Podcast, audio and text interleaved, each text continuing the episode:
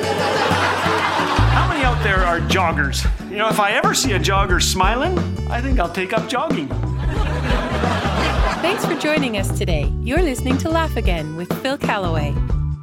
I love Olympic stories. They are even more entertaining than the cool names of Olympic athletes like Sanchez Sanchez or Sjoerd Hamburger, Udo, Lucia Anger, Tobias Angerer, Beat Feuz, and Canada's Gavin Smellie. The following story is almost too strange to be true, but it is 100% fact. The 1904 Olympics in St. Louis have been dubbed the strangest games ever held. Events included a greased pole climb and mudslinging. But the most bizarre contest was the men's marathon. Organizers chose the heat of the day for a start time. Temperatures reached 90 degrees, that's 32 Celsius. Among the starters were 10 Greeks who had never run a marathon, two South Africans in bare feet, and a Cuban national named Felix Carbajal. Felix had lost all his money in a dice game in New Orleans and hitchhiked to St. Louis. He was five feet tall, wore a long sleeved shirt, long pants, a beret, and a pair of street shoes. One fellow Olympian took pity and cut Carbajal's trousers off at the knees. the starting pistol sounded, and they were off. The roads were bone dry. Runners choked their way through dust clouds churned up by the officials' cars. One collapsed and was taken to hospital. An African participant was chased a mile off course by a pack of wild dogs.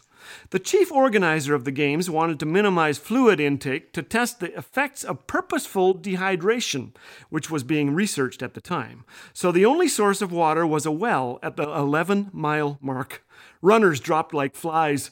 American Fred Lorz called it quits nine miles in and hitched a ride to the stadium. The car broke down at the 19 mile marker, so Lorz re entered the race, crossed the finish line, and was declared the winner.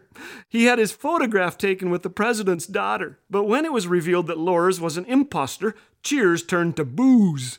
Lorz claimed he had finished as a joke. Uh, there is a time for humor, my friends. This was not it. Remember our Cuban hitchhiker Felix Carbajal? He trotted along in those cumbersome shoes and billowing shirt, pausing to chat with spectators in broken English, snacking on apples at an orchard. The apples were rotten. Experiencing stomach cramps, Felix lay down, took a nap, got up, and finished in fourth place. The legitimate winner was the British born American Thomas Hicks. At mile 10, Thomas came under the care of a two man support crew. He begged for water. They refused, but cleaned his mouth out with a sponge. He begged to lie down. They wouldn't let him. Seven miles from the finish, they began feeding him small doses of, get this, rat poison, believed to stimulate the nervous system, mixed it with egg whites and brandy. Hicks battled onward, hallucinating, barely able to walk. When he reached the stadium, his support team carried him over the finish line, holding him in the air while he pedaled his feet as if running. the judges decided this was acceptable and awarded him the gold medal. I kid you not. Well, this story reminds me of two things. First, we are all in a race. I hope we don't have friends who feed us rat poison, but let's run well. Secondly, I've heard it said that another story is too amazing to be true. Pie in the sky, a guy once told me. And yes, the good news that we are saved by grace, not by works, is nothing short of awesome.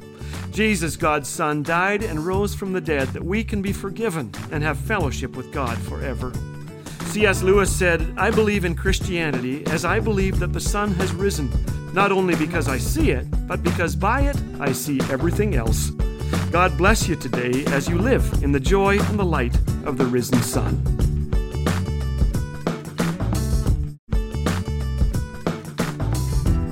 Here at Laugh Again, we're all about the hope of Christ and the joy that only He can bring. This month, we're offering a new devotional booklet to prepare you for Easter called Quiet Spaces for Passion Week, created by our friends at Back to the Bible Canada. This free Easter devotional tracks all the incredible events of Passion Week, so request your free copy today by calling 1 800 663 2425. Laugh again, truth bringing laughter to life.